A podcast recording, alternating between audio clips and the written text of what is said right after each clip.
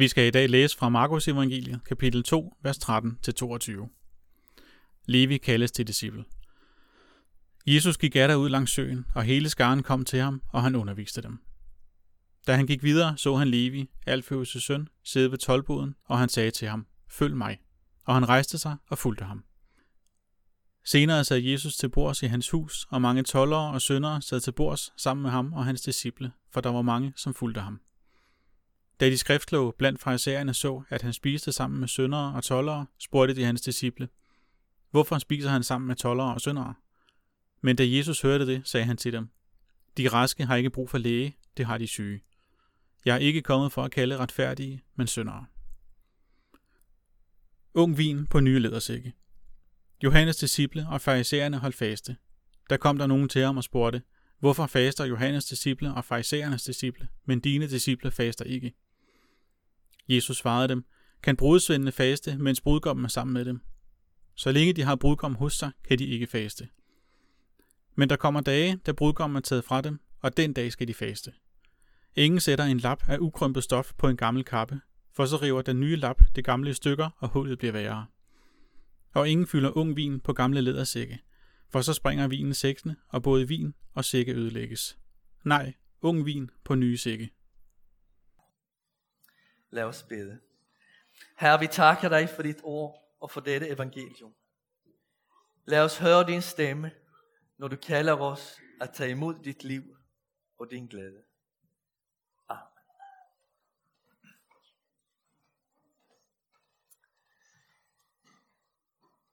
Evangelisten Lukas fortæller, at Jesus bad en hel nat, før han udvalgte sine disciple.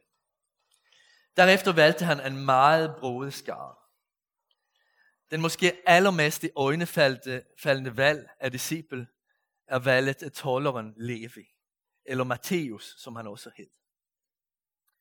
Tollerne i Israel var på denne tid meget dårligt ansete. Retten til at optage tolv kunne købes af den højest bydende. Arbejdet tjente romerne og blev derfor af jøderne opfattet som en form for højforræderi af landet. En videre skulle tollerne stå i daglig kontakt med hedningerne, hvilket gjorde dem urene. Sidst men ikke mindst var det berygtede for at snyde. Selv det fattige tog det mere fra, end der var rimeligt. Levi var med andre ord bestemt en mand med meget på sin samvittighed. Og selv om han nu bryder op, er han slet ikke færdig med at syne. Det bekræfter for øvrigt Jesus, når han siger, at alle dem, han kalder, er synere. Det, der kræves for at kvalificere sig hos Jesus, er to ting.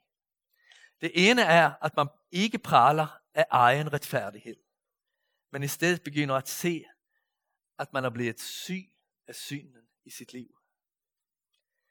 Det andet er, at man som lever her følger. Disciplene har mødt Jesus, lyttet til ham, er blevet berørt af ham, og nu går det med, når han kalder dem til at gå med ham. Efterfølgelse handler om praktik. Efter en konfirmationslejr spurgte vi ledere en konfirmand, hvad det var, der gjorde, at han kom til tro på Kristus. Han svarede, jeg kan ikke nøjagtigt svare på, hvad det var. Det er for mig som en grød. Vi prøvede at tolke det svar og kom frem til, at det faktisk gav rigtig god mening. I fire uger havde han fået undervisning, bedt, diskuteret, været i et kristent fællesskab, synget lovsange og andre sange.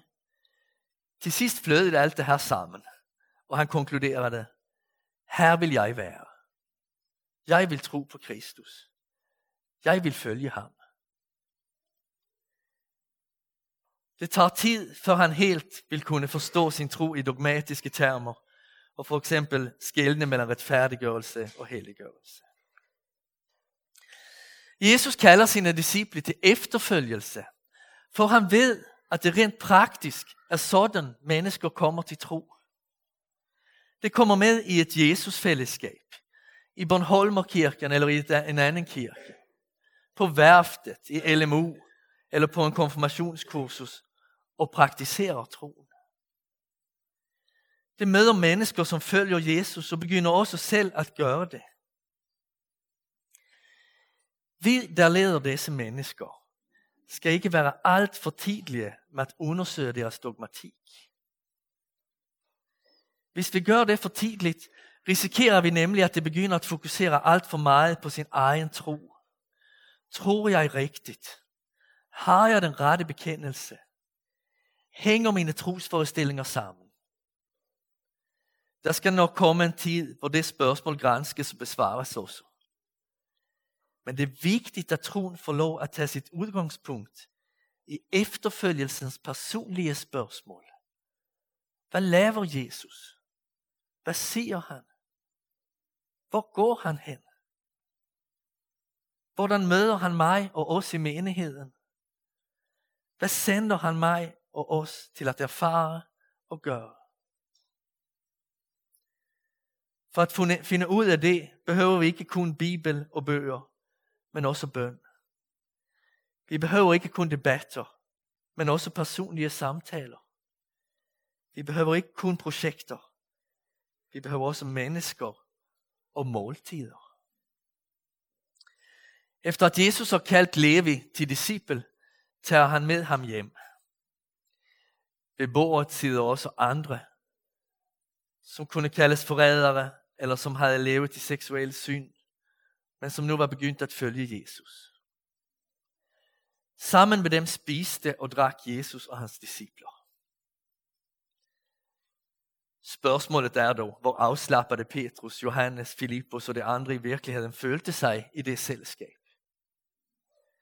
Det må have undret sig over den drejning, deres efterfølgelse havde taget. Hvad ville vi selv have sagt, hvis vi gik til præsten og bad om hjælp til åndelig fordybelse? Og han inviterede os med på puben for at spise og drikke med det laveste i samfundet. For ikke at tale om, at de ikke vidste, hvad det skulle svare, når fariseerne og det skriftkloge ville spørge dem, hvorfor Jesus blandede sig med den slags udskud. Viste han ikke, at menneske, mennesket blev nedbrudt i moralsk mening ved at spise med den slags folk? Alle vidste jo, hvordan fester med tollere og prostituerede så ud. På den ene side var en mand, som levede sikkert selvstændig og vant til at ikke bry sig alt for meget om andres meninger. På den anden side følte han sig selvfølgelig dømt og stemplet af det andre i samfundet. Skridtet fra at på en uretfærdig måde optage tolv, til at tage sig en del friheder også på andre områder, lå måske ikke så langt fra hinanden alligevel.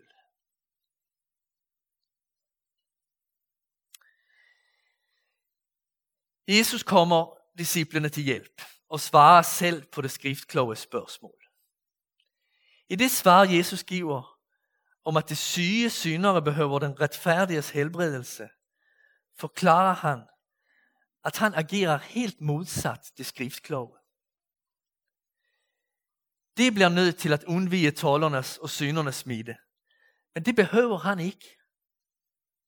For i hans tilfælde overfører smiden den modsatte vej. Nemlig fra den rene, retfærdige Jesus til det umoralske syndere. Jesus bryder sig ikke ned af synderne og bliver ikke et dårligere menneske at være sammen med dem. Det er det umoralske, det bliver bedre mennesker ved at være sammen med ham. Jesus elsker tollere og syndere. Og denne her dag kommer han med en ny atmosfære ind i Levis hjem. For sådan er det. Hvor Jesus må komme ind, der forvandles atmosfæren. Der kommer ny luft ind. Et nyt sind og en ny måde at tænke på og se andre på. Det viser sig i hjertet, og hvordan vores sociale situation, øh, det viser sig i hjertet, og det viser sig i det ydre hjem. I atmosfæren i relation til venner, familie, børn, eller hvordan vores sociale situation end ser ud. Mange kristne, som har haft svært ved at forklare sin tro for andre, har i al enkelhed måtte konstatere, at det trods udfordringer i sine relationer, har det godt ved at bruge tid sammen med Jesus. Det blev også Levis erfaring. Både i hans hjerte og blandt hans venner blev der en helt ny atmosfære og ånd, der bandt dem sammen. Som menighed behøver vi spørge os, hvem får plads hos Jesus? I udgangspunktet skal alle, som får plads hos ham, få plads i et kristent fællesskab. Man kommer ikke med i kirken, fordi man har omvendt sig.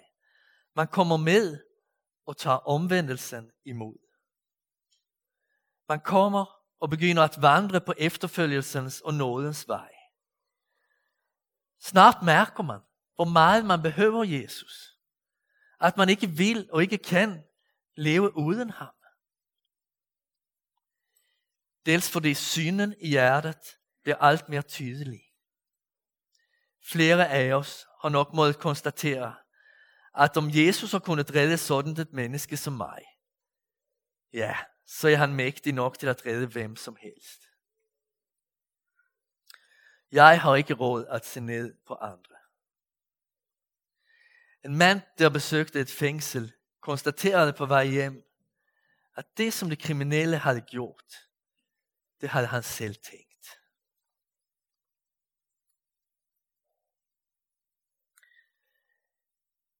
Men dels mærker man også, hvor meget man behøver Jesus. For det er troen alt mere bliver til et venskab. Ja, sådan ser vor Herre faktisk også på sin relation til os. Vi er ikke kun tilgivende syndere, som er sluppet for, uh, som er sluppet for at blive dømt i en rettergang. Vi er Guds venner. Vi læser om Abraham i Jakobsbrevet 2, vers 23. Abraham troede på Gud, og, blev regnet, og det blev regnet ham til retfærdighed, og han blev kaldt Guds ven. Retfærdiggørelsens mål er venskab. Så når vi i Bibelen læser om retfærdiggørelse, så skal vi altid også tænke en venskab, for det findes der i baggrunden. Det er målet med retfærdiggørelse. Jesus forklarer, at dette venskab mellem Gud og mennesker nu tager helt nye dimensioner. Han er kommet med, øh, det han kommer med, er som et nyt stykke stof. Det kan ikke, ikke sættes på det gamle tøj. Det er som en ny vin. Hvis man skænker det på gamle sække, vil det sprænges, når det gærer. Det gamle har peget frem imod det, som kommer af nyt. Og Abraham har kunnet ane det. Men nu må man passe på, at man ikke lader det gamle holde det nye tilbage. Jesus kommer med et nyt, som helt afslutter den gamle måde at regne med retfærdighed og egne fortjenester på. Det nye handler ikke om at tage sig sammen og prøve at behage Gud endnu mere. Nej, det handler om at åbne sig og tage imod. Venskabet med Gud får nu et konkret ansigt i Kristus. Og bliver ved hans offer en indbydelse til hele menneskeligheden.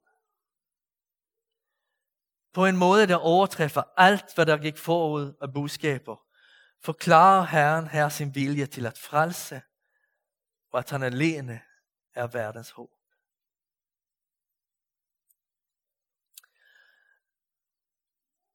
Hvordan skal Gud få os til at fatte det her?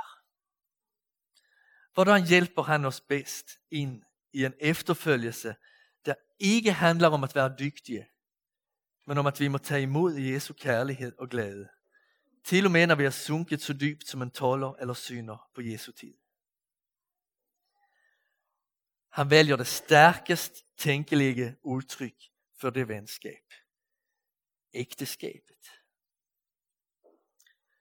Og han gør det som svar på et spørgsmål om fasten. Johannes døbers disciple havde oplevet, at deres mester var blevet taget fra dem, sat i fængsel og til sidst henrettet. Når nu spørger Jesus, hvorfor han ikke faster, forklarer han, at noget lignende vil ske med ham. Sikkert tænker han på tre, de tre dage, han skulle ligge i graven. Sikkert tænker han på de dage, hvor kirken ville blive forfulgt. forfulgt. Til den tid vil hans disciple faste. Og mærke, hvor utrolig meget det længedes efter at møde ham. Men nu, nej, nu skal det ikke faste. Nu er Israels brudgom, Gud selv, midt i blandt dem, og det får lov at være sammen med ham. I Messias møder det Guds kærlighed og bliver fyldt af glæde. For det er, hvad Helligånden giver. Glæde. Mennesker, som lever nær Gud. Som lader sig forme af ham. Som kæmper med sine begær og bliver forvandlet i sit sind. Udstråler næsten altid en påtagelig glæde. Hvor Jesus var, var der selvfølgelig alvor, men samtidig også en enorm glæde. Det her vil ikke blive den sidste fest, som Israels brudgum holdt sammen med tollere og synere. Slet ikke. Han kom med sin glæde, hver gang han havde mulighed. Selvfølgelig er det ikke et fysisk ægteskab, Jesus taler om. Det er et åndeligt ægteskab. Et ægteskab i hjertet, i tankerne, i livet. Men det er alligevel et ægteskab, som har et meget konkret udtryk. Derfor kommer Jesus tilbage til temaet flere gange og viser, på dette, øh, viser at dette ikke kun er noget, han siger. Han mener virkelig noget med det. Vi kunne lave et helt studium på det. Men her er nogle udvalgte citater. Johannes evangeliet 14, vers 2. I min faders hus er der mange boliger. Hvis ikke, ville jeg så have sagt, at jeg går bort for at gøre en plads rede for jer. Det er den blivende brudgums opgave at gå hjem og forberede en plads i huset, hvor han og den kommende brud kunne flytte ind. Jesus taler om sig som den brudgum i forhold til disciplene. Johannes evangeliet 14, vers 20. Den dag skal I erkende, at jeg er i min fader, og I er i mig, og jeg i jer.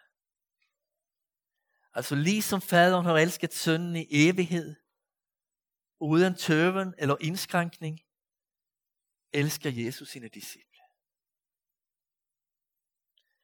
Paulus skriver i 2. Korintherbrev 11, Jeg har trolovet jer med Kristus, og kun med ham, for at føre jer til ham som en ren, ren jomfru. Hvordan lyder det så, når alting, hele Guds frelserværk, når sit klimaks? Hvordan lyder det, når Bibelen beskriver, hvad alle disse 66 bøger, hele denne fortælling, har handlet om? Johannes åbenbaring 21, vers 2-4. Og den hellige by, det nye Jerusalem, så jeg komme ned fra himlen fra Gud, reddet som en brud, som er smykket for sin brudgom. Og jeg hørte en høj røst fra tronen sige, nu er Guds bolig hos menneskene. Han vil bo hos dem, og det skal være hans folk. Og Gud vil selv være hos dem. Han skal tørre hver tårer af deres øjne, og døden skal ikke være mere. Ej heller sorg, ej heller skrig, ej heller pine skal være mere. Til det, der var før, er forsvundet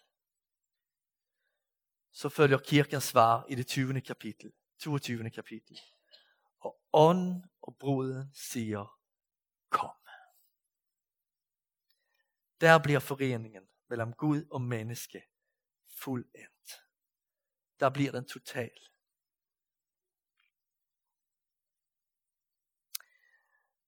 Så vi har i dag mødt en lærer, der kalder mennesker til discipleskab. Det er fint. Vi har mødt en sjælens læge, der giver patienter retfærdighed og venskab. Det er fantastisk. Og så møder vi en brudgum, der offrer sig for sin brud. Der offrer sig så meget, at der en der ikke skal blive nogen død mere, og ikke nogen sorg. Det skal bare blive en total trøst. Så stort er hans offer. Det giver den fuldstændig trøst til mennesket.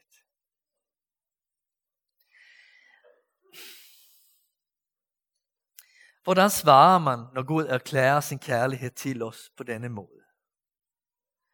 At svare ja på spørgsmålet, vil du gifte dig med mig, er noget af det mest omvæltende et menneske kan gøre. Så omvæltende, at mange vælger det fra.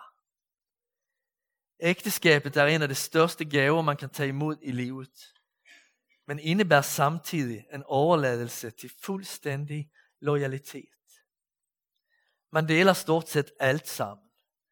Krop og sjæl, tid og omsorg, trohed og ømhed, fortiden og fremtiden, lyst og frugtsomlighed, grin og spøj, gråd og kamp, sorg og drømme. At være gift er at være set i alle situationer, kendt i alle sine evner, i sin godhed og storhed, men også i sin svaghed, sine mangler og sin kajtethed. Jesu poeng med at bruge dette sprog, er at han vil dele hele vores liv med os. Han vil nå ind i hele os med sin uendelige kærlighed. Ligesom disciplene glædede sig, må vi glæde os over at tage Jesus i vores liv. Det overrasker vel ingen, at den Gud, som prioriterer fællesskabet med os mennesker så utrolig højt, næsten befaler i dagens evangelium, følg mig. Slå følge med mig. Lær fra mig. Bliv som mig. Tænk på mig i din hverdag og tag imod mig, når jeg giver dig at spise sammen med mit folk i gudstjenesten. Jeg elsker jer til døden, og jeg vil være den store kærlighed i jeres liv. Amen. Lad os tænke et lille stykke tid over, hvad Gud har talt til os i dag. Herre, vi takker dig, at du i din store kærlighed inviterer os at blive dine efterfølgere. Amen.